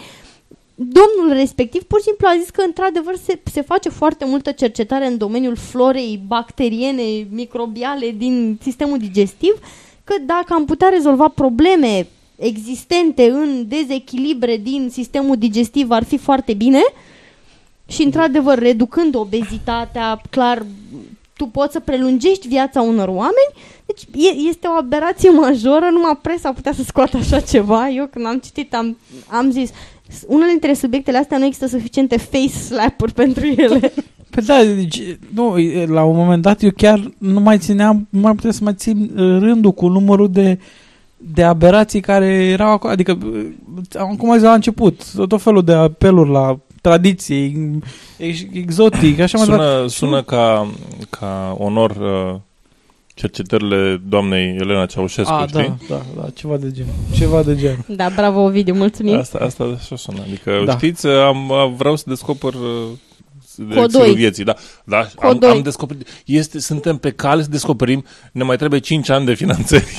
Da, uh, și suntem pe cale să descoperim niște chipuri. Și vă rugăm, și vă rugăm frumos, eliberați-mi copiii din arest. Chipuri. Da, Descoperim chipuri? Da, da, descoperim. A, de fapt, biserica a descoperit, iar a redescoperit chipurile. Uh, bisericile din diverse țări... Nu chipsurile. Nu chipsurile, nu, nu, nu. Chipsurile, ce tare ar fi. De chipsuri au suficient bani din cutia milei. Uh, descoperă chipurile electronice, din când în când își mai aduc aminte de ele, de în funcție de țară. Și de această dată avem uh, parte de uh, mitropolitul Vladimir, Al Care- Moldovei. al Moldovei, într-adevăr, care este îngrijorat de dezvoltarea noilor tehnologii care prevăd identificarea persoanelor printr-un cod personal. În Să a- se întoarcă în pom. Stai, Moldova n-are CNP? Nu. Nu. Nu. Ok. În acest, mo- uh, în acest sens, în alt preasfinția sa a scris o scrisoare patriarhului Moscovei și al întregii Rusii, Kiril, pentru că ce faci atunci când nu te mai descurci de unul singur și ești în Republica Sună un Moldova? prieten. Sună un prieten. Îi sună un bă- îi sunt păruși, zic eu. Așa. Uh, și menționează că în lume sunt ratificate acorduri internaționale și alte documente care nu corespund intereselor statului național și a cetățenilor săi. Ok. Foarte, foarte războinic așa acest uh, mitropolit. Și de asemenea mai spune că mii de creștini ortodoxi din Moldova au refuzat să primească numere de identificare uh, datorită convingerilor lor religioase. Aceștia au avut de înfruntat numeroase constrângeri, fiind supuși discriminării. Oamenii nu erau primiți la lucruri, erau eliberați din funcție, erau lipsiți de pensie, asistență medicală, Ce? Cineva indemnizații i-a dat sociale. afară că nu și-au luat ce? Nu-și puteau administra proprietățile, nu puteau achita servicii comunale. Da, logic, că nimeni nu știe cine naiba ești. Bine, nu, facturi nu sunt de acord. Oricine nu poate să plătească facturile. Dacă vrea cineva să-mi plătească facturile, vă dau toate datele de care aveți nevoie. Ovidiu nu are nimic împotrivă, nu, nu se va plânge. Um, și în conformitate cu noua legislație a Republicii Moldova, însă aceste probleme au fost soluționate. Potrivit mitropolitului, libertatea persoanelor, asta, asta este, pf, ma, deci, ma, asta m-a dat pe spate, am fost de-a dreptul, ma, ma, super. Potrivit mitropolitului, libertatea persoanei nu este doar politică, ci în primul rând, deci, țineți minte, în primul rând, de natură teologică și morală. Ai, na. Da, teologic, aia, aia e Deci, libertatea. Libertatea teologică. Asta nu, e un termen pe care nu l-am mai auzit până acum. Nici eu, dar o să mi-l notez undeva deasupra patului să mai arăt din când în când cum e. Libertatea Da, teologică. Nu, nu ai libertatea, adică nu ar trebui întâi să, să pui prioritate pe libertatea de a trăi și a respira, libertatea de, nu știu, nu, libertatea teologică, aia este esențială, fără ea nici nu merită să trăiești și... Da, stai un pic, efectiv, care e problema? Să introduc chipuri în Moldova sau să introduc CNP-uri? Că de pare să fie... se introduce în nașpa contravine intereselor religioase ale cetățenilor. Știi de ce se teme? De ce se teme Vladimir? Că se introduce CNP-ul? Mm-hmm. Pentru că CNP-ul înseamnă că ești un individ și nu mai poți fi parte din, din turma Domnului. Așa. Numai, stai numai biserica are dreptul să te contorizeze. Păi, 2, 4, 6 oițe. Aici devine problema. Crearea bazelor electronice de date personale. Asta e problema mare. Trebuie să fie pe caiet, ai văzut? Fie pe caiet, da. Da. Pot servi ca meca- mecanism pentru manipularea fără scrupule a omului, nu doar din punct de vedere social, ci și Politic. Du- duhovnice. Ce te interesează politicul când ești manipulat duhovnicește? Te rog frumos. Păi numai biserica trebuie să se manipuleze politic.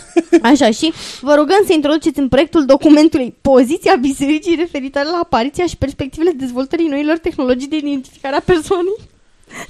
Să introducem în lege. Și cum, cum se introduce? Se menționează că Biserica Ortodoxă Moldoveană sau moldovească Referințe.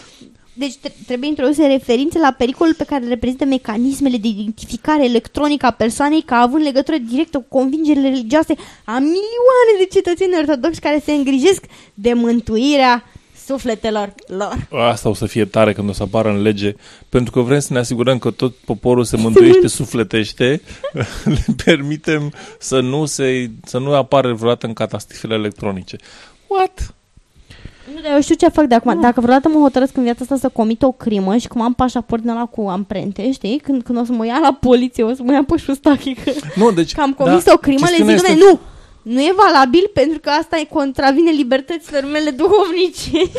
Eu da. sunt de acord că sunt po- potențiale riscuri la, la uh, do- bazele date electronice sau la chipuri, sau la, pentru că orice chestiune electronică se poate copia, frauda și modifica. Uh, nu că asta să n-ar fi valabil la hârtie. Dar asta nu e un argument să nu se facă. Da, e vorba că trebuie să iei măsuri rezonabile de securitate pentru bazele date respective, ceea ce statele de obicei nu prea fac bine, ca să fim sinceri, uh, dar uneori o fac bine, alteori nu. Uh, și dacă ai măsuri de securitate rezonabile, atunci ești ok, ne putem asigura că ai, avem o bază rezonabilă de la care să pornim și dacă sunt probleme de securitate, ni se fură datele, se schimbă datele, se întâmplă ceva, e cineva identificat greșit pentru că are datele legate aiurea, atunci vom lua măsurile din consecință și cumva se va rezolva. Da, adevărul e că lucrul ăsta se poate întâmpla de la noi. Există oameni care au același CNP. Exact. Și statul a luat măsuri în direcția asta. Au același CNP de atâta timp și nu s-a, nu s-a schimbat S-a absolut schimbat nimic. absolut. Da. Cam atât? Da, Atât? da. Nu, Da. am terminat. Deci, pe, pe atâta l-a ținut revolta, să vedem cât o să... Poate să mai trezesc unii între timp. Promit că dacă mai aflu de vreun alt mitropolit dintr-o altă țară care mai, se mai trezește că mâna diavolului e, funcționează prin intermediul Mâna chestiilor diavolului, electronice. mâna să vă diavolului este pe tastatură. Da. Dar și de ce se tem ăștia așa? Mm. Pentru, că, pentru că se tem că vine apocalipsa. Oh, Da, se tem că Și vine eu mă apocalipsa pe, acum pe 21 decembrie 2012. pam, pam, pam. Da, ideea e așa. Probabil că mulți dintre voi ați auzit că de pretins apocalipsă care ar trebui să vină în 21 decembrie 2012.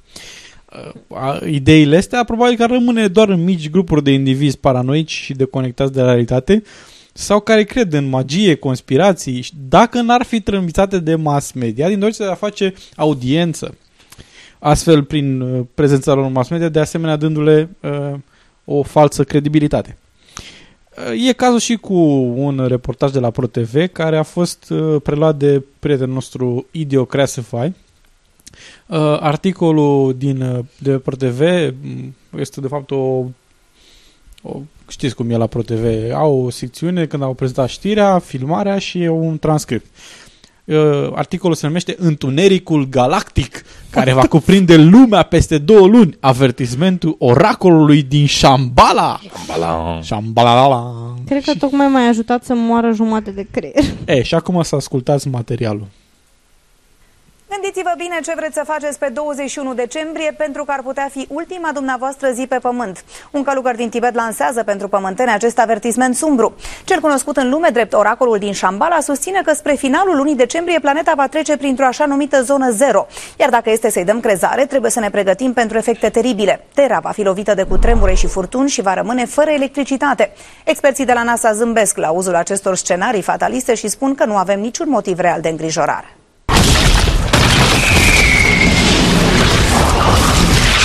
Oracolul Șambalei, un călugăr pe care nu l-a văzut nimeni, pretinde că pe 21 decembrie 10% din populația Pământului ar putea pieri. Va fi ziua în care planeta, la fel ca întreg sistemul solar, va traversa o așa numită zonă zero. Cel puțin asta reiese din calculele tibetanului care stă într-o mănăstire izolată la poalele munților Himalaya.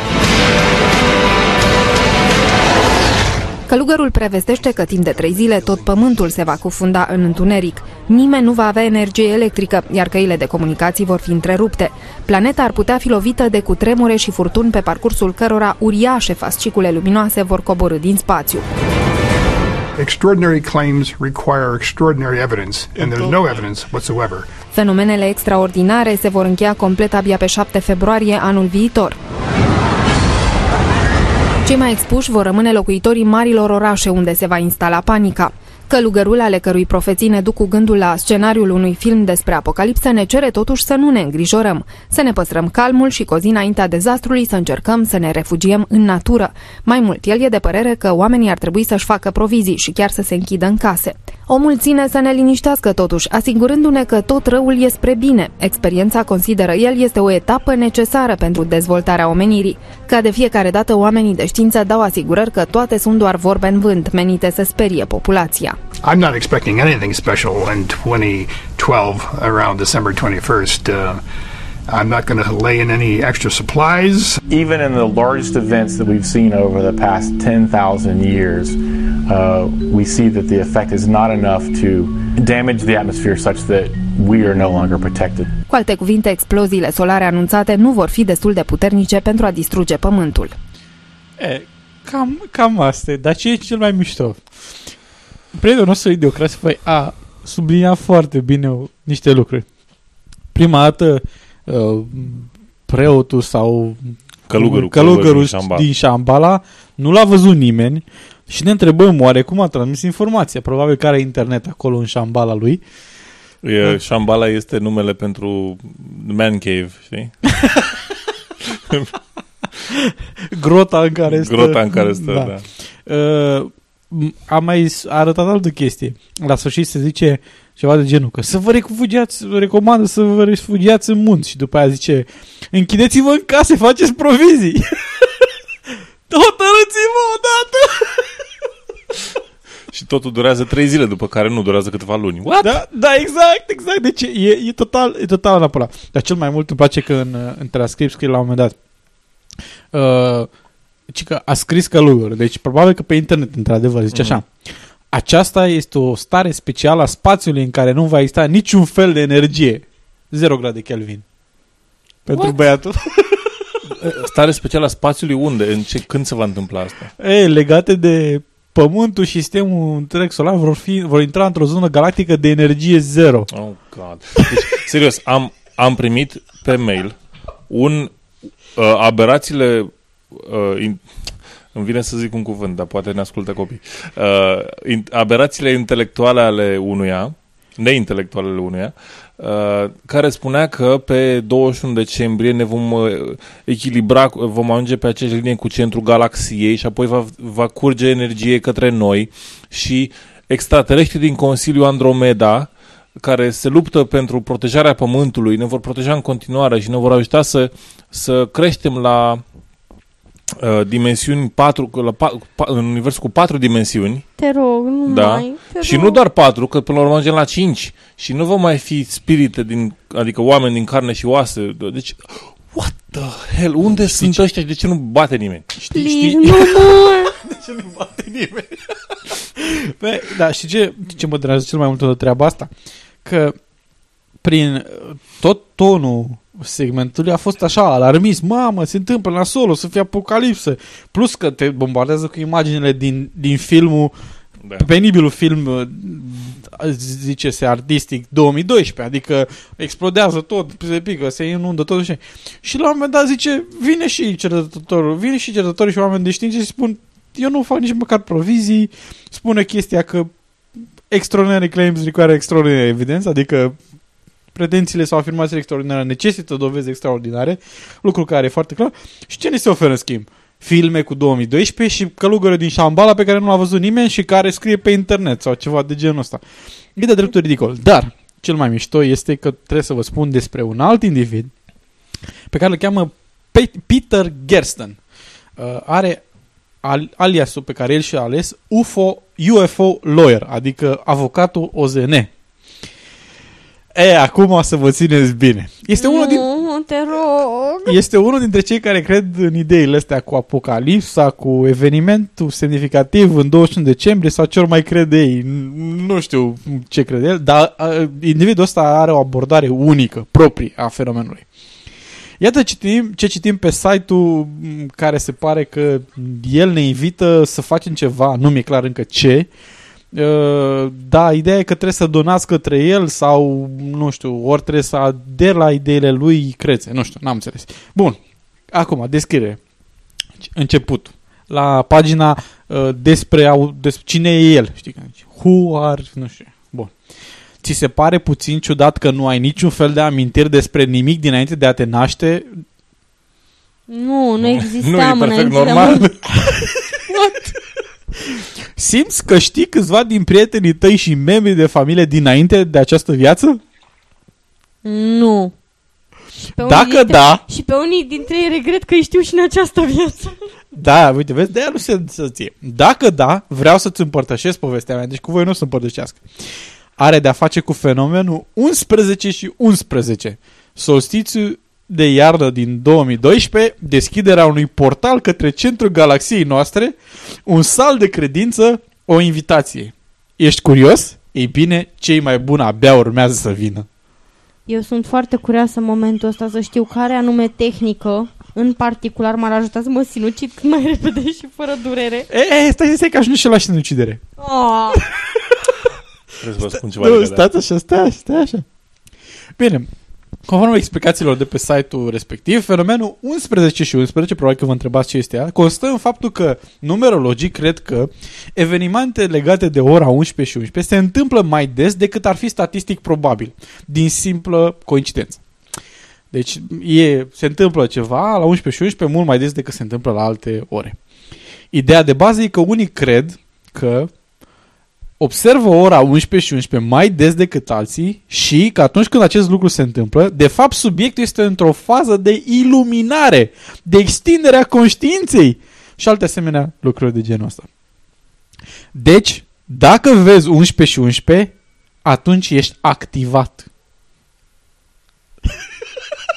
Nu, nu cred că mai pot, deja simt un, un prea plin de prostie. Stai, stai. Ce, ce, cum a spus mai devreme, cei mai buni abia urmează să vină.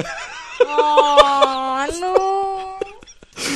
E bine, Peter Gersten crede că suntem toți parte dintr-un imens program pe computer Ok, așa. și pe 21 decembrie, la ora 11 și 11, închide ora, calculatorul. ora exactă a solstițiului de iarnă, programul se va, actual se va opri.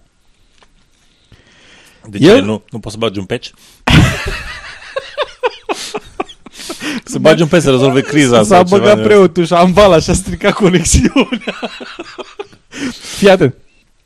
Tot acest Peter Gersten spune că uh, el încă primește informații despre fenomen și ce se va întâmpla. Pe cât punem pariu că odată cu apropierea de momentul respectiv va primi informații cum că se amână. Că se amână sau se strâng și o să vedeți de ce, o să zic, nu, de ce e relevant. Stai așa. zic eu, din păcate nu cred că primește suficientă medicație. Dar, mai important, crede că a primit misiunea de a sări de pe Bell Rock, în Sedona, Arizona, la momentul exact al solstițiului, într-un portal care, îl va duce, care se va deschide la ora 11 și 11 Stai. și dacă o face, va salva, va salva lumea. ok, vreau să întreb un lucru. Pentru că acum, ca și om care a sărit deci, la bungee jumping, nu, nu, nu. Deci, prin ce trece. Nu, deci el vrea să sară de pe o, de pe o stâncă, așa. de acolo, cred că în gol, nu știu, nu mi-e, nu mi-e foarte clar. Nu, întrebarea e așa. Dacă nu, dacă nu vede portalul deschis, sare sau nu? Nu știu. Ideea este că la ora 11 și 11 trebuie să fie și eu am senzația că el trebuie să fie în aer. Tocmai atunci când se deschide portalul, adică nu cred. Bun. Okay. Fii atent. Ce, ce, ce declară el? El declară, într-un exemplu clar de, de lipsă de imaginație, fac asta pentru că eu cred că trebuie să o fac ca să-mi ajut copiii, nepoții și ca să ajut toate formele de viață bazate pe carbon. Iar dacă mă înșel, toată lumea moare. What the... Dar numai el poate să facă asta. Fii atent. Da, da, zic chestia, nu, nu, deci problema e că de fapt individul ăsta nu, deci acum o să mă adresez lui, chiar dacă nu ne aude. Da. Nu, Gersten, dacă te înșeli și m-aș hazarda, m-aș hazarda să spun că te înșeli, dar mă hazardez. Numai tu mori, din păcate, pentru tine și nici măcar Problema e că nici măcar nu e eligibil pentru premiul Darwin, că se pare că s-a reprodus. La naibă. El, el crede că atunci când va sări, se va deschide un portal către centrul pământului și profețiile apocaliptice se vor anula din cauza sacrificiului lui. Părerea mea este că va fi cel mai sec și plictisitor mod de a te sinucide. Eu îl sfătuiesc să nu mai aștepte până atunci, chiar acum să facă acest pas absolut necesar. Da. Și dacă da. mai are followers, eu cred că ar fi un efect multiplicat să ia și pe ei alături de el. Ideea este că, evident, are nevoie de bani. Nu se știe de ce. Da. Poate din cauza că parașutele nu sunt gratis și vrea și el una. el pretinde că ar fi frumos dacă ar fi înregistrat evenimentul și el anticipează că probabil vor fi lucruri care probabil vor necesita fonduri. Așa s-a exprimat, ceva mm-hmm. de genul ăsta. Po- pot să fac o paralelă, deși e foarte amuzant, recunosc, dar am descoperit astăzi un om care s-a sinucis și el de bunăvoie pentru cercetare științifică, nu ca ăsta. Deci a fost genial când l-am găsit. Thomas Lynn Bradford s-a sinucis ca să dovedească, în speranța de a dovedi că există viață după moarte. Adică, a contactat un medium și a zis, eu vreau să mă sinucid și noi ne sincronizăm gândurile, da? Și dacă este viață după moarte, îți dau un semn, ție special. Da. Și după aia s-a sinucis. Și mediumul n-a auzit de el. N-am mai nimic de la el. Îți dai seama dacă mediumul ăla nu era reglat pe frecvența lui și cum țipa ăla din lumea de dincolo? Bă, bă, sunt aici, băi, demetule. Da, da, bun, hai să revenim da, și să revenim, cu subiectul ăsta. Așa. Din fericire există și oameni din presă care au capul pe umeri și nu iau în serios afirmație. Nu, nu e vorba de ProTV, dar analizează consecințele din punct de vedere social. De exemplu, Carmen Avram de la Antena 3, uh, la emisiunea în premieră, Uh, a analizat acest fenomen destul de critic, aș zice eu, uh, într-o emisiune relativ lungă, o oră și ceva. Ce e trist e că introducerea e însoțită tot de imaginile apocalipse 2012, generând același sentiment de frică și uh, asta probabil la cei care sunt poate mai ușor influențabil. O să aveți un link la, la acel, uh, acea emisiune, acea înregistrare, dar uh, ce să zic, probabil că o să-l vedem pe Peter Gersten la, ca un invitat special al rubricii Pericole lipsei de scepticism într-un episod uh, de 60 sau că, ceva de că genul el e în cap, cu capul lui, da, e dus. Dar, uh, sau mă rog, poate e convins, treaba lui. Temerea mea este că vor fi oameni care se vor sinucide de frică înainte să se întâmple orice. Da. Asta e clar. Asta este o chestiune care... Deci mă aștept la știri de genul ăsta. Tineri, copii, uh, adolescenți, speriați, adulți, pensionari, zic, băi, gata, e clar, vine sfârșitul lumii, mă duc și mă sinucid Păi înainte. chiar, chiar în emisiunea de la uh, în, în premieră e printre montajul ăla care se dă ca material promoțional Mhm. uh, e o mamaie. A, da, am văzut emisiunea aia, apropo. Deci în aia se Dar aude emisiunea e foarte- proastă, apropo. Da? Da. Deci dacă, ați- dacă ați văzut cumva emisiunea, nu există niciun moment în care spune, băi, știința spune că nu se va întâmpla nimic. A, da? Este totul, uite eu am ce avut fac. senzația după, n-am apucat să o văd și am văzut numai prima bucată și Da. eu am văzut prezentarea inițial și am crezut că are o minută mai Nu, mai nota nu e sceptică. sceptic. Adică este, se Atunci spune să tai practic, la- uit, uitați pregătirea pentru dezastru. Cam asta e toată emisiunea, pregătirea pentru dezastru. Finalul este ce a spus preotul Cleopa, uh, pardon, uh, Arsenie Boca, ce am discutat noi cu câte- câteva episoade cu, cu picturile lui din uh, biserica, din, uh, nu știu, Oh, da, atunci înseamnă că am Aceeași lăudat-o. chestie. Deci atunci Asta a din, fost din, finalul. Atunci e din tristețe, ca să zic așa. Da. Există oameni de presă și care... în rest a arătat niște oameni care vineau buncăre, uh, buncăre speciale pentru sfârșitul lumii, nu știu câte sute de mii costă, un, uh, băt, un, niște oameni din Franța care și-au creat și ei un de ăsta de urgență și un om din uh, România și o bătrânică mama lui care și-au creat și ei un buncăr.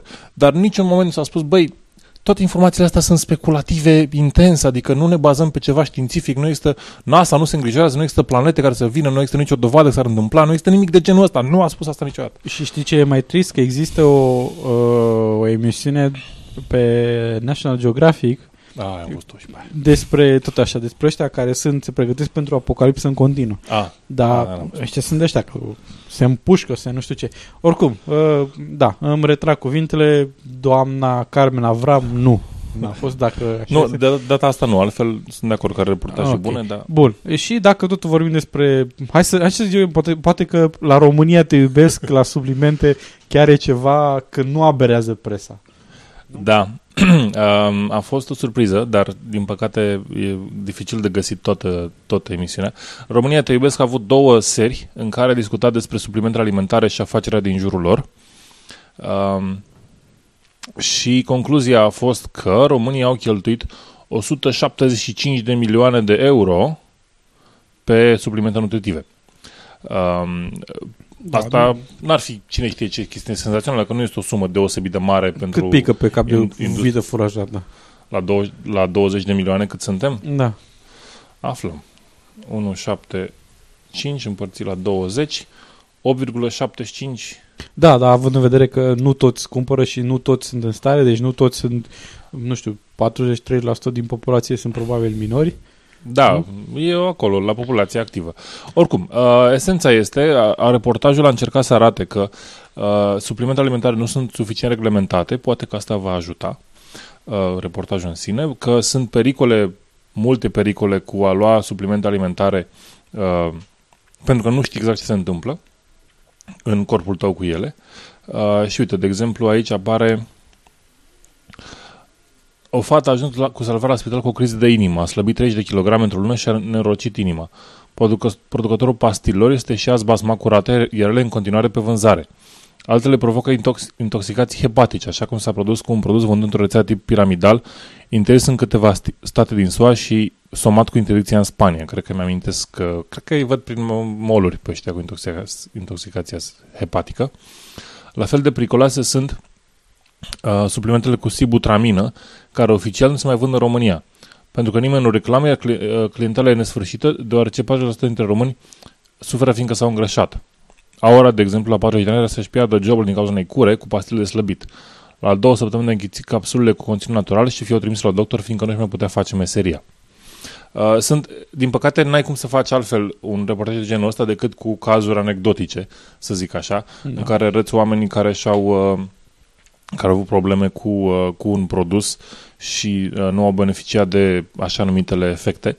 Um, se, de asemenea, s-a menționat uh, produsele de genul curățire intestinală, curățire colonică și tot așa, uh, și ele cu probleme asemănătoare de Lipsă de vid de legislație. de, nu, de, de vid de legislație 1 și probleme cauzate Da.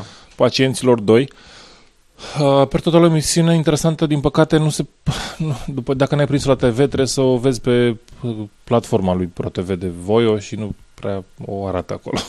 Da, o așteptăm să vedem că apare undeva online, uh, poate, poate o găsim și o putem folosi în, uh, în continuare ca și inf- sursă de informare pentru, pentru oameni. Sper însă că, uh, de obicei asta, asta sper eu că este uh, finalitatea, dacă se dă un astfel de reportaj, Acum avem Ministrul Sănătății, este Raed, Raed Arafat, care e un om eficient uh, și dacă a văzut emisiunea sau dacă cineva din Ministerul Sănătății a văzut emisiunea și a fost îngrijorat, poate să ia o măsură în sensul uh, reglementării mai stricte. Sau măcar încearcă să ia niște măsuri. Da, sau măcar să încearcă să face ceva. Și, și apropo, uh, tocmai uh, luasem un curs despre vaccinuri și cum se creează trialurile, metodele de, de siguranță ale vaccinului. Știți care e cuvântul cel mai des spus în aceste uh, în cursuri? Cursurile care se, se predau medicilor, oamenilor din, din, uh, din, uh, din medicină. Uh, cuvântul era siguranță. Faza 1, siguranță, uh, trialuri de faza da. 1, siguranță, faza 2, siguranță, faza 3, siguranță, faza 4, siguranță. Uh, bine, sunt și alte lucruri care se da. caută. Dar ăsta era în fiecare, în fiecare, în fiecare. Hmm. Uh, și la vaccinuri și nu se întâmplă niciun motiv la niciun alt medicament, la, la, adică la toate medicamentele același lucru. Da, da. Siguranța este primul lucru atât pentru voluntar cât și pentru cei care vor urma să, să ia medicamentul. La suplimentele nutritive e doar, știi, bă, planta de școada șoricelui s-a folosit în cele mai vechi timpuri. Cel mai vechi timpuri în, uh, în China. În, uh, în China. Da. Da, așa e, așa e. Într-adevăr, multă lume nu realizează chestia asta și de fiecare dată când am pe câte unii că zic că a, da, păi industria farmaceutică face o grămadă de bani, că au tot interesul să nu scoată medicamente și să... Da, da. Și, de exemplu, cum era și data trecută. De ce au interes uh, companii farmaceutice să nu scoată un tratament pentru cancer? Păi, nu uite de ce, că e foarte scumpe și nu e unul singur, asta în primul rând. Da? În al doilea rând, ești imbecil. să nu uităm să menționăm. Ca să nu uităm să menționăm. Da. Hai să, uh, hai să ne apropiem uh, și mai mult de sfârșitul acestui episod, nu din cauza că am vrea, dar din cauza că trebuie.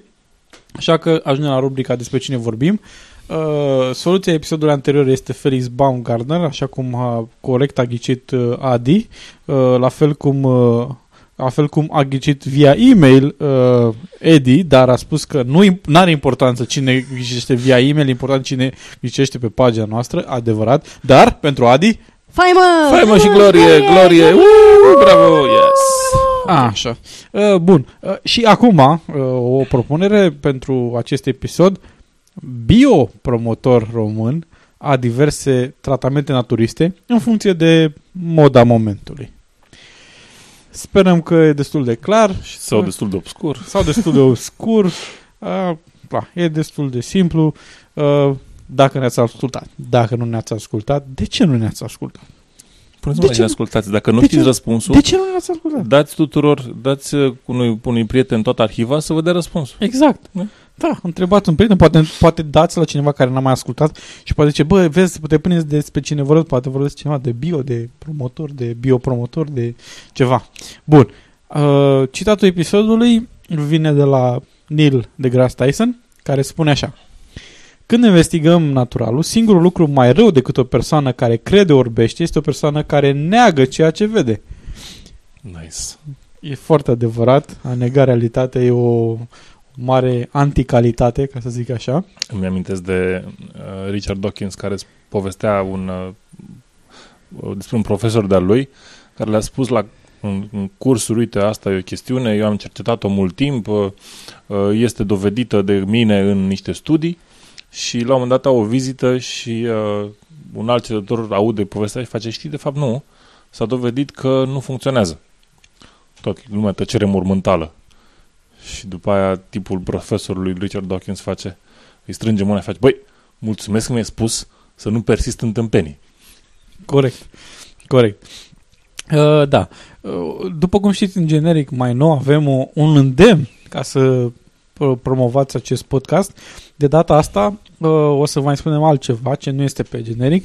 Uh, dacă nu aveți uh, cont pe iTunes și nu vă place iTunes, puteți să uh, faceți un cont pe, pe, pe Podfeed unde există uh, iarăși posibilitatea să aduceți o recenzie, să faceți o recenzie acestui podcast, dar ce e foarte interesant că este uh, singurul podcast uh, care este în limba română care returnează un rezultat atunci când cauți România. Pentru că nu prea sunt podcasturi în România. Pentru că nu prea sunt Adevărul e că suntem unici, dar nimeni nu ne cunoaște. Așa este, de cunoaște prea puțină lume, așa că, uh, ce să zic, puteți să faceți o recenzie uh, chiar și pe Podfeed, dacă nu vreți să faceți pe iTunes sau nu puteți să faceți pe iTunes sau nu vă interesează pe iTunes, puteți să faceți un deget în sus pe Stumble Upon. Puteți să scrieți pe blogul vostru personal. Puteți să puneți în status la Messenger. Sau puteți oricând să prindeți un prieten pe stradă, îl duceți la voi acasă, îl legați de un scaun și îl obligați să asculte. Exact, exact. Întotdeauna un Miruna sfat... cu vocea aia sună că face altceva cu prietenul ăla. Adică. Un, întotdeauna un sfat foarte sănătos, legați-l de, de frigider sau de... Nu mai te gândești la prostii. Îmi pare rău, n-ai târziu. Ok, cam atât avem de spus în acest episod 54. Am fost eu, Edi. Miruna. Și video. Până data viitoare, rămâne sceptici. La reauzire.